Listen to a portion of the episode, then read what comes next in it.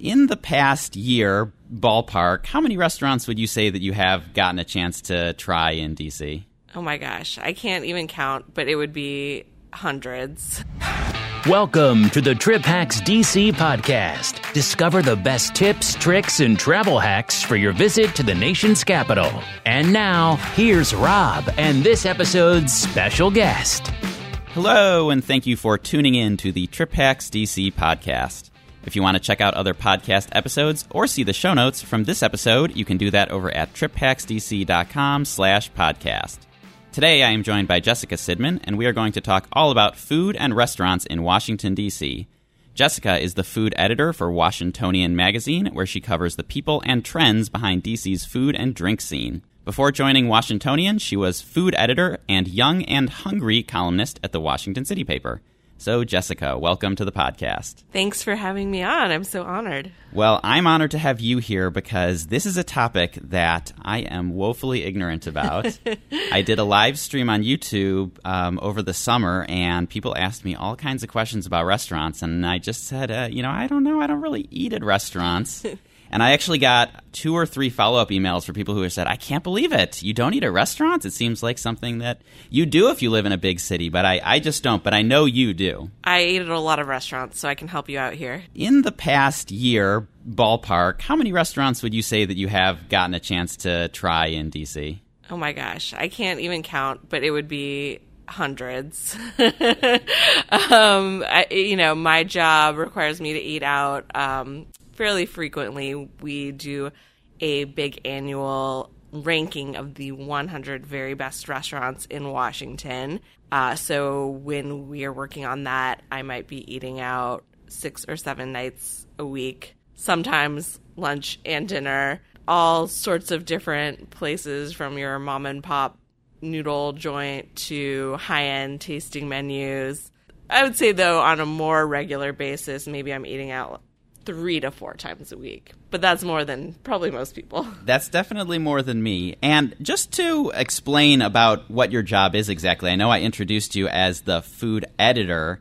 So that means that you're not a food critic. Is that right? So I usually don't describe myself as a restaurant critic. More often, I'm writing about, um, you know, what what's the new restaurant that's coming up who are the key people in the industry what are the trends that are happening any controversies in the food scene. Part of my job does involve some aspect of being a critic uh, for example with the 100 very best restaurants.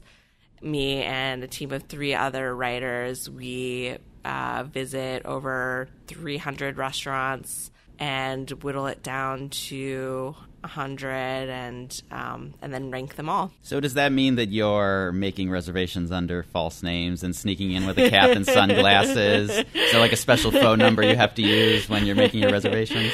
So I am not anonymous. Uh, our lead critic Ann Limpert, she is anonymous. So you know, my you can find my photo if you Google me. I, I'm not that secretive, but I do try to make reservations in different names just because I don't want people to know I'm coming in advance. So I have, you know, three or four different open table accounts with different names and Resy accounts with different names, just so, you know, I'm not giving places a heads up. A lot of restaurants, when I actually get there, you know, the chefs or the managers, I've met them, interviewed them in person, so they're going to recognize me just like you would recognize me you know, if we'd met before. Well, that's really interesting. I didn't realize that there was so much involved, but it makes total sense. I mean, you don't want to get special treatment. You want to, you're a journalist, you want to really know what the best places are and not the places that are going to give you a special treatment because of who you are. Exactly. And when we scout out restaurants for the magazine, the magazine pays our way. So, you know, we're not getting comped meal. We're not, we're trying not to get special treatment. So, can you tell us about the 100 best, or I think I believe it's called the hundred very best restaurants. Very best, yes.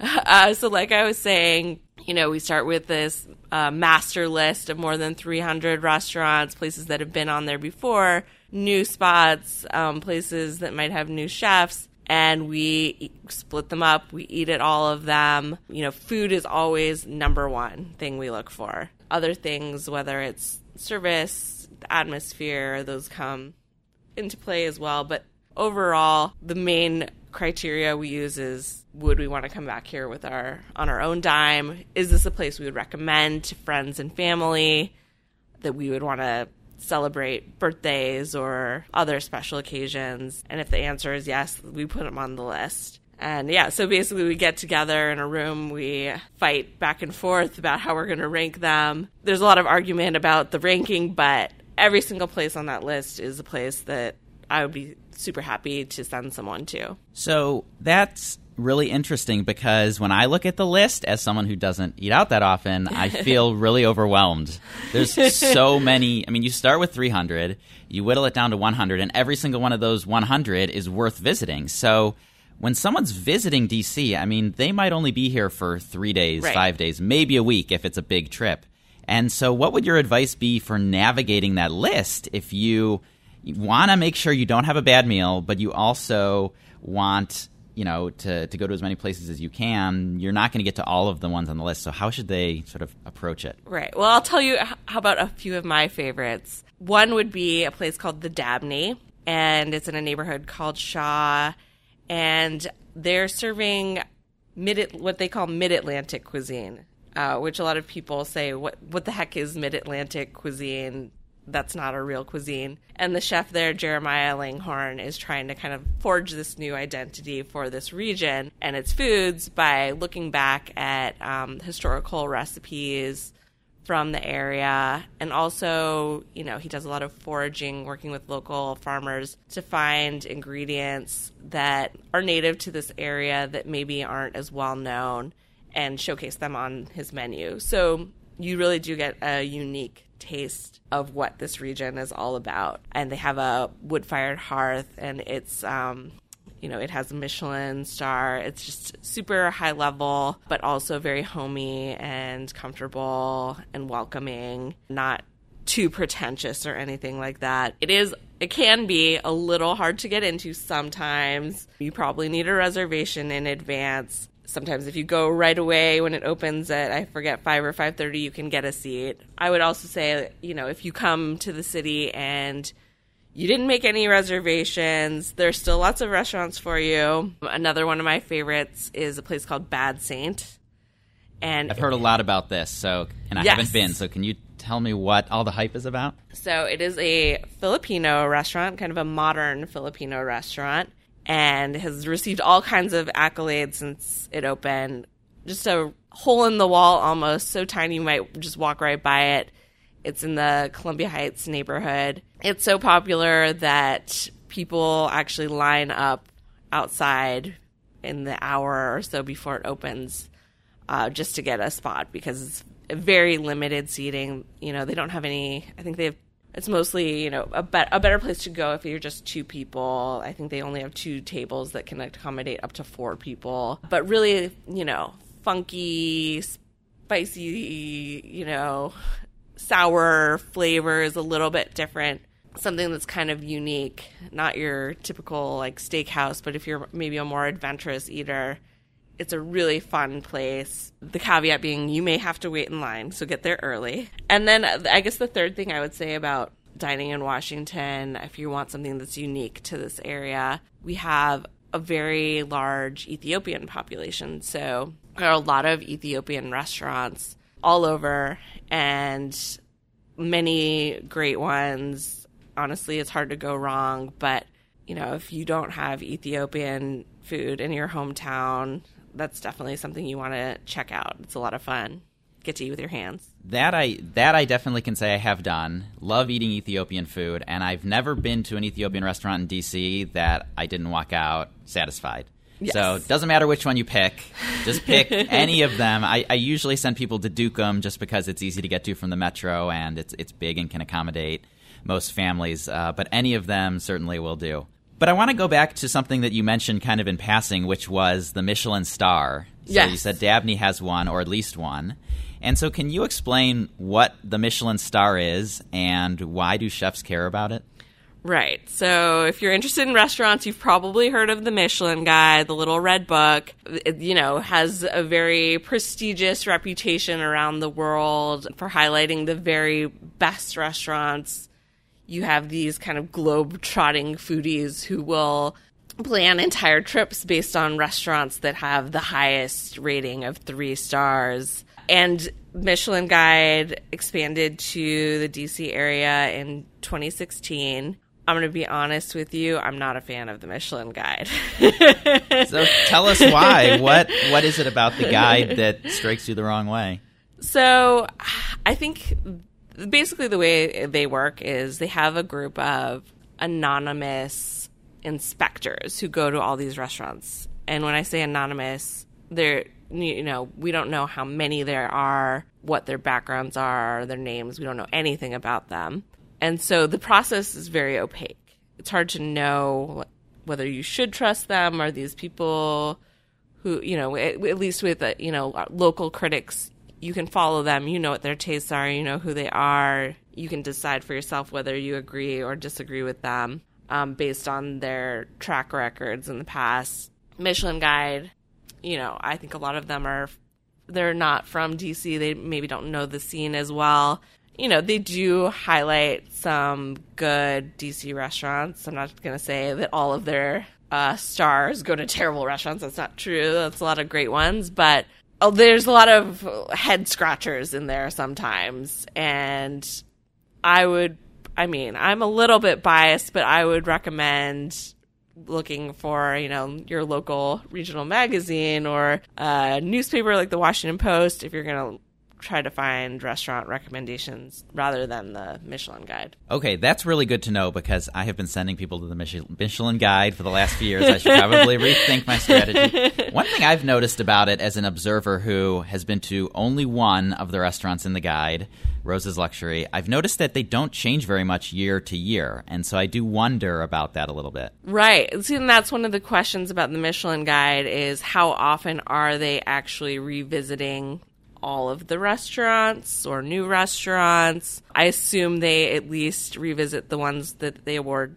stars to, but I don't. Even the actual text that appears in the guide um, year to year, they don't change it to reflect whatever menu changes may have or other developments may have happened with the restaurant. So it feels very stale. That's interesting. I think there was a big article in the, the New Yorker or one of those uh, from a few years ago where one of the alleged critics was sort of writing anonymously the article. And it, eh, there was some interesting things said in there. I think she was working in France, so it wasn't mm. even in the U.S. But I may have to go back and revisit that. Maybe put that in the show notes if I can find the article. But uh, I want to ask you about neighborhoods. You've already mentioned a few neighborhoods: mm. Shaw, Columbia Heights. Are there dining neighborhoods in D.C. at least in 2019? People ask me all the time about Georgetown, which I feel like is maybe a little outdated. And right. so, what are our current dining neighborhoods, and how do they change? You know, and how frequently do they change? Right. Uh, yeah. So everyone knows about Georgetown. Pro tip for you Georgetown is one of the least exciting dining neighborhoods in DC.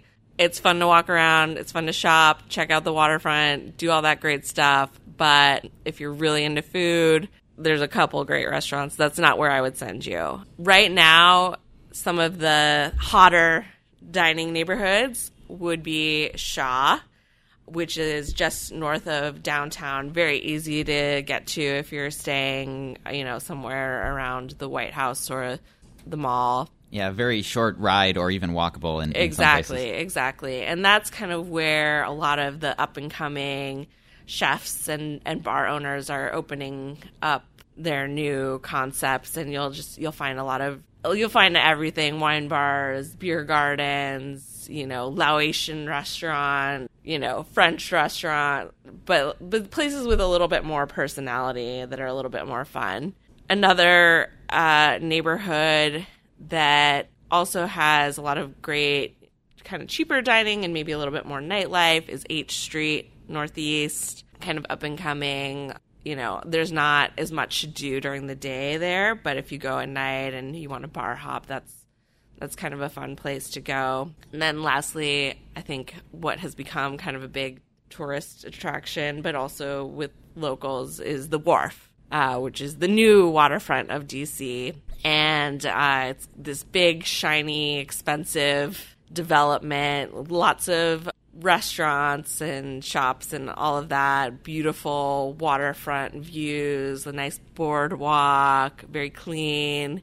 And what is nice, I mean, it, it, some of the places are a little bit more on the expensive end. What is nice about the neighborhood is that the developers did try to bring in local talent to run the restaurants. So you're not going to find a lot of big chains that you can find somewhere else. You're going to find some of DC's best known chefs, you know, maybe doing their second or third restaurant over there. Yeah, I think the restaurant that most people talk about over there is Del Mar, uh, Italian right. restaurant. Spanish, uh, actually. Oh, sorry about that. Spanish. And my favorite falafel is over at the, the wharf. So that is where oh, I. What's, which falafel it's, is that? Uh, falafel Inc., the one that started in Georgetown, and they have few locations now. Okay, and, uh, yes. That is where I most frequently find myself if I'm not eating some sort of seafood over at right. the, the seafood portion of the wharf, which is historic and definitely worth a visit right. Uh, on its own. And Del Mar is very, very expensive. I should warn, but ex- extremely good. If you're looking for seafood a little bit on the cheaper end of things, there's Hank's Oyster Bar, which uh, is kind of a local institution, has other locations in the area, but is a lot of fun. And then another place on the wharf for seafood is um, Rappahannock Oyster Bar.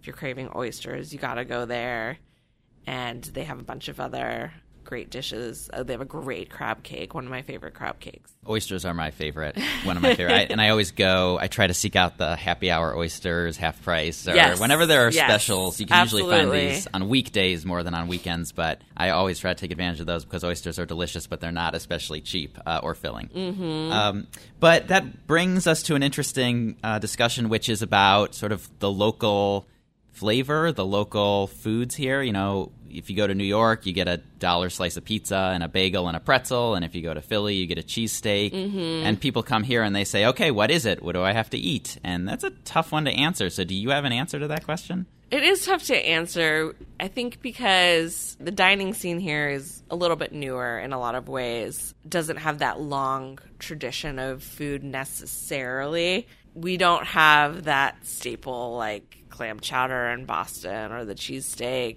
Um, probably the one people cite the most often is the half smoke, which is made famous by Ben's Chili Bowl, which is on U Street, and that's you know Obama ate there, and that's a local institution because of it's kind of a known thing. A lot of chefs have riffed off it and done their own um, half smoke.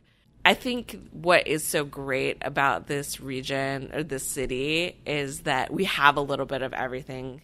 It's a very international city. We have immigrants from all over. We've got, you know, all the embassies here. Do we have one staple food? No, but we have an enormous diversity of food, whether it's Korean, um, uh, Ethiopian, uh, Vietnamese, whatever it is, you can find it all that's usually what I say as well. And usually, when people ask, "Well, I heard about this half smoke, should I try that?" I say you could, you could try it, but I really think you should go eat at an Ethiopian restaurant instead because DC has a bigger Ethiopian and Eritrean population than I think a population density than any other city, and, mm-hmm. uh, and they're not the same. By the way, I learned that from Marcus Samuelsson's uh, documentary on public TV that there are distinctions, and you know it's worth trying one of each if you have the opportunity. Right. So, for folks who aren't going to go to Del Mar and aren't going to go to the Michelin star places, they're looking for a little bit more affordable options. One of the things that stands out to me about DC is that we have a ton of, I guess, what we're calling fast casual restaurants yes. to distinguish them from your standard fast food restaurants of you know previous decades. So, right. can you explain what fast casual is and what some of your favorites in this category are? Right. So, I, I think of fast casual as a term for like slightly nicer fast food. um, maybe it's from a more local chain as opposed to a big national corporation like McDonald's. Probably the one that's the most famous here is Sweetgreen, which has now gone national, but it started here in DC in Georgetown from three Georgetown University students.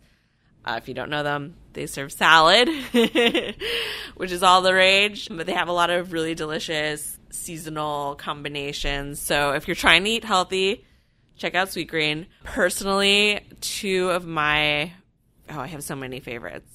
Cava would be another favorite if you're looking for more Mediterranean. There's a place called Little Sesame that serves hummus bowls.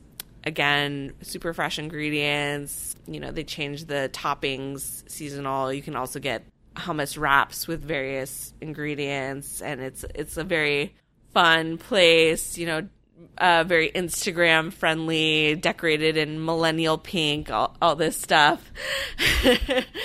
and um and but then I would say most of all the place I would recommend uh, is a place called ChiKo. ChiKo being short for Chinese and Korean.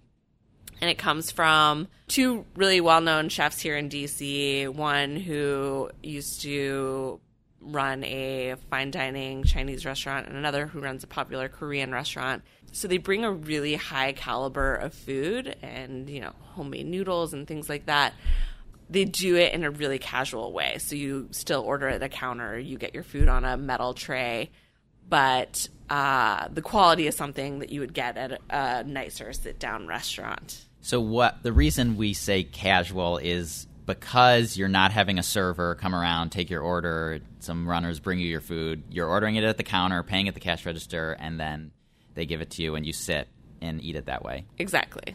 So another place that you can go for more affordable food are food halls, which I feel like are pretty new. I can't even remember when Union Market opened now. It's Yeah. been a few years, but that's the best known one in DC. So mm-hmm. what what's going on with this trend? Are food halls the next hot thing? They are. They're everywhere. Union Market, as you mentioned, that would be one of my top destinations if you want to go a little bit off the beaten track, but still somewhere that's relatively easy to get to. It's so great because they have, I, I forget how many vendors they have, maybe like 20 different vendors. They have an oyster bar, they have sandwiches, they have cheesesteaks, they have Indian food, barbecue, everything. And it's all in one place. So you you can go with a group of people and get different things and have a perfectly awesome time. And uh, and that was that was just the beginning. Now it seems like there are food halls popping up all over the place in the suburbs, in the city.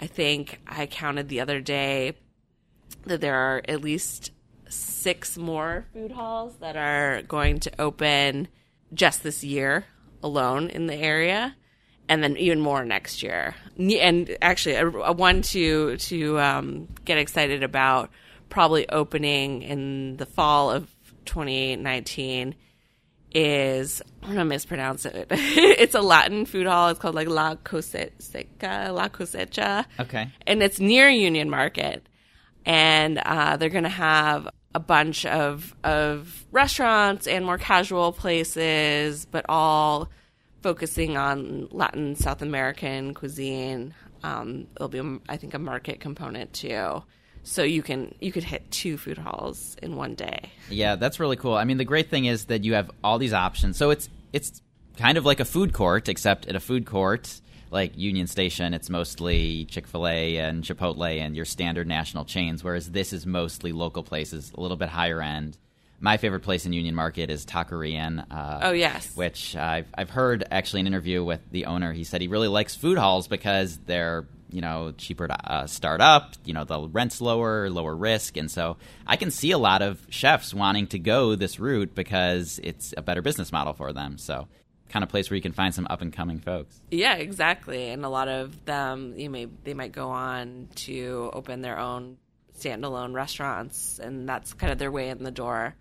A lot of times, so you get to try, you know, some new, more experimental types of food sometimes. So another uh, place where people might get started is with a food truck. Mm-hmm. Now, I don't know, maybe 10 years ago, it seemed like these were all the rage. And there was like reality shows on TV about food trucks. Yep. And every day on DCist, there would be an article about where all the good food trucks are. And it feels like this trend is over. Uh, maybe it's, it's not over because there's still plenty of trucks. But what happened with the food trucks? And Right. you know, when when my customers come to DC, they're coming out with me on the National Mall, and there's plenty of food trucks over there. But to me, they don't look that appetizing. And Right. so, when you're looking for food trucks, what are your tips? Where should you go, and how should you find the good ones? So yeah, it is kind of a more modern phenomenon in DC. Um, I think you know one of the first food trucks launched uh, with Obama's first inauguration back in 2009. And that was kind of the Wild West. There weren't really a lot of regulations at the time for food trucks, but um, a lot of people would, you know, buy a truck as a way to kind of get into this business and start selling food. And you know, event the scene, the, the scene and the city has matured, and now there are you know specific regulations, and there's like a lottery system about where people can park et cetera, et cetera. And unfortunately, you know, even though I think today there are probably more food trucks than there have ever been, unfortunately, I do feel like a lot of the creativity has moved away from food trucks, maybe more to food halls. My pro tip would be if you want to go to a food truck, skip the National Mall. That's not where the good food trucks of DC go. I mean, that said, if you're on the mall and you like want something to eat, there aren't a lot of great options around there, so a food truck might be totally fine, but a lot of times it's you know, like frozen food, not necessarily really creative kinds of cuisines or anything like that. There are still some really great food trucks, and the best way to find them is uh, just you know, follow them on Twitter or their websites and find out where they're going to be parked that week. Uh, I'll just mention two of my favorites. One is called Swizzler, and they serve these really cool, kind of curly cued hot dogs with all these gourmet, untraditional toppings. Totally delicious. And they just launched a new truck that just focuses on hamburgers. They only have two burgers, one meat, one veggie both so so good. The second food truck that I really love is called Abunai, and it is a Hawaiian food truck. And so if you want a little bit of Hawaiian comfort food, whether it's some spam musubi or you know some some pork, that would be um, that would be one of my top picks. I think that one uh, trick that people might want to use is to look up an event called Truckeroo. Oh yes, which is only once a month. So you're unless you're lucky and happen to be in town when it's here, you might not go, but you can see who's signed up, and then you can maybe follow those trucks on Twitter to see where they're going to be around town when you're visiting because those are the trucks that aren't going to be sort of the ones with the frozen food. They're going to only get the ones that have the good stuff. Mm-hmm. But I think the national mall trucks, unfortunately, they suffer from the same business incentives and disincentives as any other business on the national mall, which is that none of the customers are going to be repeat customers. And so it's all who can be the most convenient, and Right. it doesn't matter if the quality is, is all that great. So I totally agree with your assessment of the food trucks on that Mm-hmm. one. But sometimes if you're really hungry and you're on the mall, it's just kind of there and it's easy. exactly. So another question that uh, I get asked sometimes is about Chinatown. Mm. We have a neighborhood called Chinatown, and it is a neighborhood with a lot of history. But from my assessment, you can't really get great Chinese food in Chinatown, uh, or maybe there are only a few hidden gems that you know about and I don't. So Unfortunately, our Chinatown is mostly a Chinatown in name at this point. You know, that it's become a very expensive neighborhood. And so a lot of chains and other restaurants have moved in. There are actually very few Chinese restaurants. And in my personal opinion, none of them are particularly remarkable. That said, there are some great restaurants in Chinatown. They're just not necessarily Chinese. My favorite being a ramen place called Daikaya, which is always very popular. You might have to wait there too, but they make the most delicious ramen and I'm not talking about like the packet stuff you had in in college. you know, they import their noodles from Japan and they make um this beautiful like porky broth and it's a really fun place. It's pretty quick. Great if you had a late night also. And on my episode uh, about DC with kids, we talked about ramen being a great place to bring kids because it's noodles and kids love noodles. exactly. And yeah. if you've only eaten ramen from those packets in college, you should definitely come here when you come to DC or any ramen restaurant for that matter because it is an experience very different from the one you might remember. Mm-hmm. Right. Now, if you do want good Chinese food, authentic Chinese food, I would send you to Rockville, which is outside of the city, Maryland suburb. You're going to need a car, But there are some great places out there uh, that tends to be where you know there's a, a bigger Chinese immigrant population, so that's where you'll find some of the better restaurants. So if you have some time, if you want to get outside of the district, then that can be a fun place to go. Yeah, I think the reality is if you want Chinese, if you want Vietnamese, you want Korean, it's going to be in the suburbs. It's not going to be in the city. Uh, Tyler Cowen is a an economist in Virginia, and he writes all about this stuff about how the good stuff is out there because that's where the rent is cheap. And exactly where, where the rent is high, the food's either going to be really expensive or it's not going to be good. So those are just sort of the unfortunate economic incentives that face restaurant Right. owners. I mean, not that you can't find. I mean, there are a lot of great restaurants in the district, and you know, and affordable places as well. You know, still there are a lot of great restaurants in the suburbs, and they are. The truth is, they are a little bit trickier to get to if you're a visitor. Yeah, so they might not be the kind of place you come if you're only here for a weekend, but if you're here for a whole week or you know a little bit longer, and get the rental car uh, and maybe make a little day trip of it, just uh, do a food day, go around to the different Exactly. parts of the suburbs and check them out. Well, I want to ask you about a specific restaurant because Okay. This restaurant has a bunch of interesting distinctions. It was the first restaurant in DC that earned 10,000 reviews on Yelp. I believe it still has the most reviews on Yelp. It is also one of the only restaurants that Tom Sietza, Sietzma, Sietsma. Sietzma, uh, in his 30 plus year career, has awarded zero stars. Okay, so we're talking about founding farmers, Yes. which lots of people listening to this podcast have probably heard of because maybe their cousin who lives near DC told them to go to founding farmers. So, what is so polarizing about this place? and I'm sure you've eaten there in your quest to find the 100 very best restaurants. So, what's your take on it? Right. So, Founding Farm, there are actually a number of um, spin offs of Founding Farmers, but the original one is um, sort of close to the White House. It's also on Pennsylvania Avenue, It's on like Pennsylvania. Avenue, yeah. And uh, it's kind of a, you know, a something for everyone type of restaurant. They have a, a massive menu, a lot of a lot of comfort foods, but also, you know, a, a really wide range, really anything you want. I hate to compare it to like an Applebee's or something, or like a cheesecake cheesesteak factory, because it is. I think they try to be, you know, more elevated, use fresher ingredients, uh, you know, not like frozen stuff, unlike some big national chains. So you got to give them some credit for that. You know, it has its place. It's I think the most booked restaurant in the entire country on Open Table for at least a few years running. So, Very popular. My impression of Founding Farmers is that it's the kind of place where tourists will go and they'll think, wow, this is the great locals place. This is where everybody goes after work to hang out. When in reality, most of the people in there are probably not locals anyway. and so, from a marketing perspective, they've like really nailed that mm-hmm. to the point where they have the most bookings on Open Table. So, that's pretty amazing to me. Yeah, I mean, not to say that no, I know plenty of locals who go there and like it perfectly fine.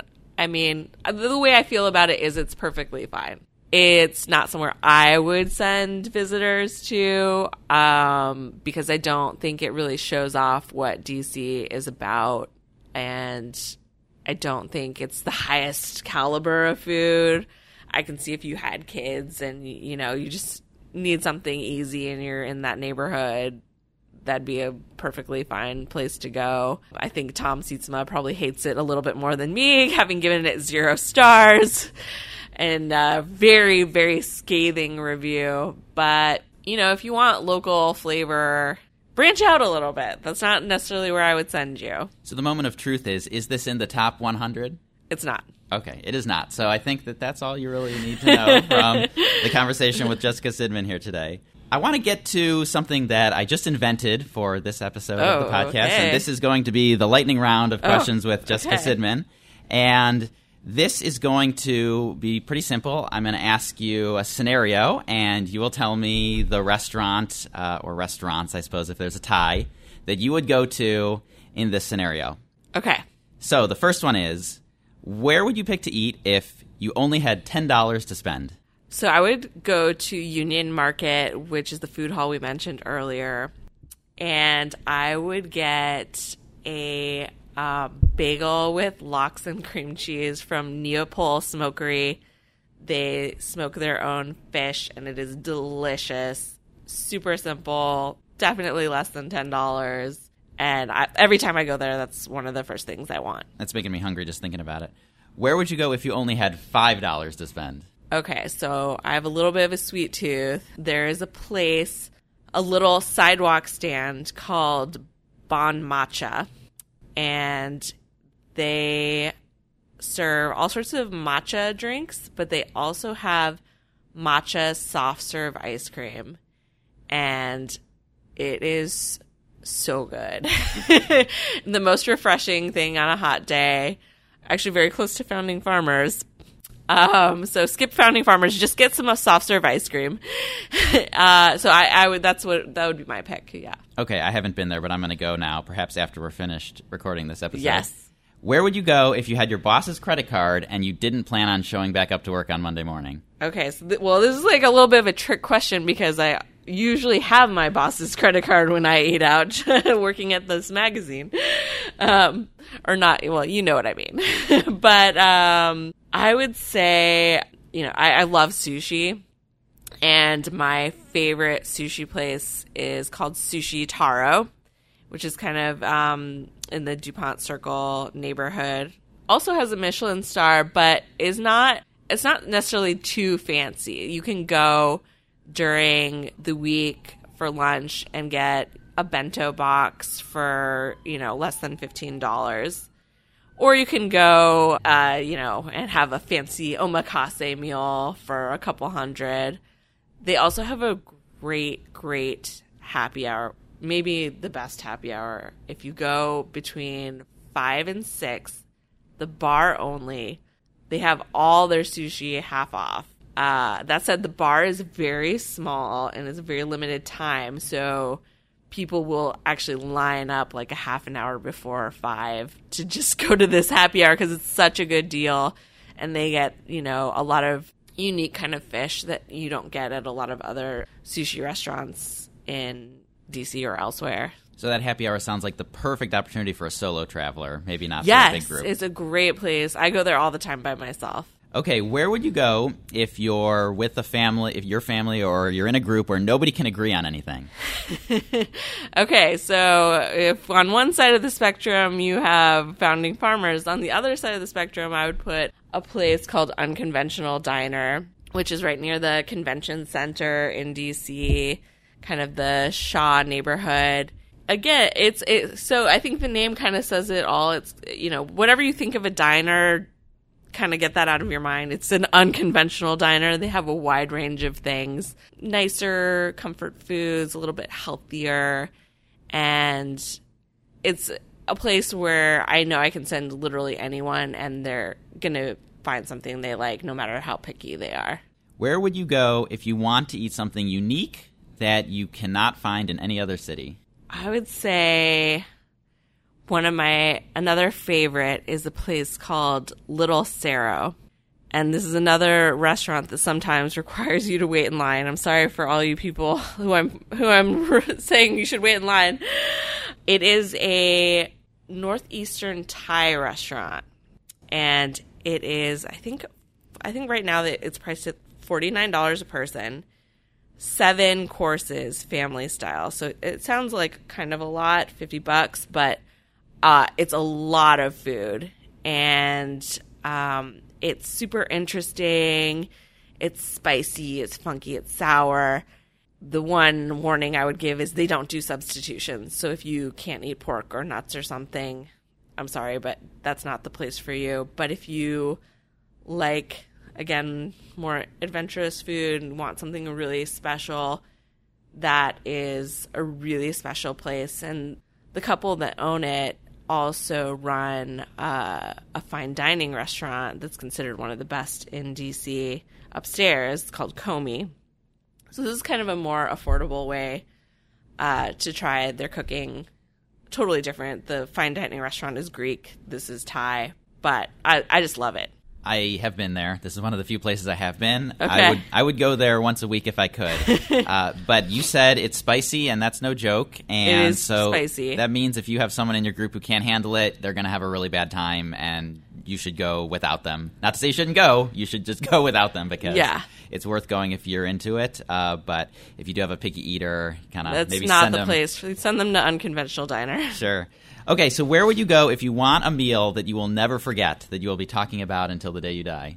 I'm actually going to pick a bar for this. Interesting. I'm going to pick Bar Mini. So, probably one of the more famous high end restaurants in DC is a place called Mini Bar from Jose Andres, who's become, you know, world renowned celebrity chef, humanitarian. Um, Mini Bar, which is a tasting menu restaurant, very expensive, almost $300 a person. But they have a bar that's attached that's called Bar Mini, where they serve cocktails. No tasting menu. You can just, you know, go there. Uh, really exciting, avant garde, well executed cocktails.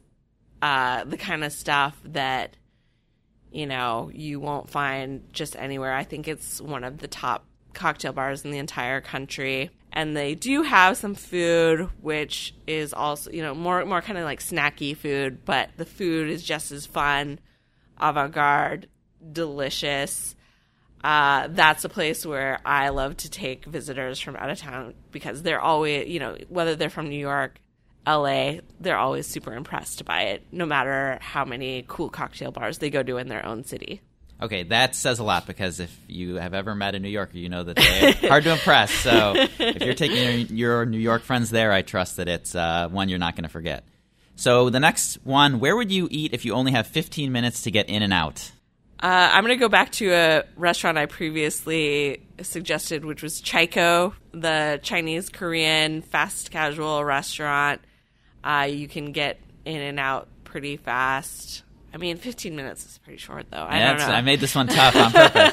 ChiKo's near the capital, right about a mile east of the capital. So it's right, and they have know. it. They have second location in Dupont Oh, now. Um, but it's just it's so good, and I mean, I would give yourself more than 15 minutes, but it's still fast, you know. sometimes you're just you got your capital tour and you got to get over there quick. So- Okay, where would you go if you have vegans in your group? So I would suggest a restaurant called Fancy Radish on H Street, uh, which is a neighborhood I mentioned earlier, being you know a little bit more of a nightlife de- uh, dining destination. Actually, I'm not 100 percent sure if it's all vegetarian or all vegan.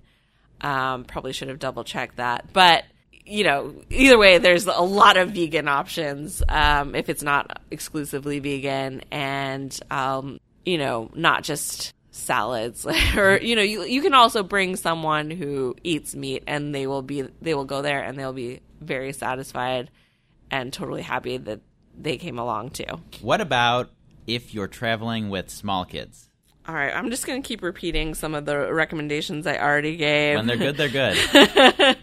but uh, again, I feel like unconventional diner is a good place just because it's a you know it's casual, but it's a place where the adults can feel like adults, but the kids can be kids, and there's a little something for everyone. Okay, and the last one's a little out of left field, but where would you go if you want your best chance of sitting next to a politician?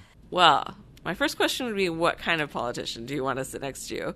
Are you okay sitting next to a Trump official? Because in that case, I would send you to the Trump Hotel, which is where you're most likely to spot one. I thought you were going to say that, but Um, otherwise, another place is Cafe Milano, which is just, you know, has a long history as a quote unquote DC power spot. Uh, it's an Italian restaurant. The food, if I'm going to be totally honest, is not that great. Uh, the reason you go is to see and be seen and rub shoulders with, you know, Washington's elite, whatever that means. and this is in Georgetown, right? This is in Georgetown. So we had already talked about how exactly. Georgetown's not the best restaurant neighborhood, and here's a great example of a place where people are going, but but yeah, so maybe not for um, the food.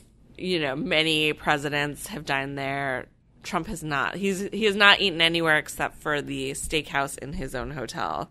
It's the kind of place where you know, congressmen, lobbyists, uh, you know, a- any administration official, cabinet secretary. Chances are they've they've been there. Yeah, I feel like when I read one of your articles talking about something that happened it's, there's a good chance it's going to mention it. Cafe Milano, yeah. so, in any case, that's not a place I'm putting on my list. But if that is really on your bucket list, that is where Jessica will send you. So, well, Jessica, I want to thank you so much for spending time and coming onto the podcast, and not only giving all of the uh, visitors to Washington D.C. great ideas for places to eat, but personally for giving me all these great ideas for places to eat because I feel like I haven't been to 90% of the places that you talked up, and now I need to go. I hope you'll check them out. Everyone will check them out. So when people want to find you, they should read the Washingtonian magazine. And uh, is there any other way that they can follow along with you? Uh, you can follow me on Twitter. I'm Jay Sidman. Uh, also, same same on Instagram. I post photos of all the places I've eaten. So if you want to just get an idea where a food editor in DC eats, uh, you know, I, I I only post pics of the the good places. So that's a good guide. And also, I would just say you know, pick up a copy of Washingtonian, of course, shameless plug. We have a great issue coming out in August of 2019 where to eat great cheap. A lot of people think Washington, well, Washington can be a very expensive place to eat, but there are a lot of very affordable places too. And we're going to be highlighting uh, some of the newer places where you can get a really good value also just on our website, the 100 very best restaurants are always online. It's kind of an evergreen thing. Uh, just go on there. There's a little something for everyone. It's not all super high end. We have more casual places on there too. And again, any place on that list, I would send my own mother, my best friend to happily. And I think that by the time most people listen to this, the cheap eats issue is going to be out. So I'll make sure that there's a link included in the show notes so people can go on the Washingtonian website, find the list, and then check out the places. And I am going to also double plug to follow you on Instagram because I'm not going to be able to give you, I can post lots of photos of monuments and memorials, but not food. But you can. So follow Trip Hacks DC and follow Jessica Sidman. Thanks for listening to the Trip Hacks DC podcast. To see the show notes from today's episode, get additional resources for planning your trip, or to book a Trip Hacks DC guided tour, visit triphacksdc.com.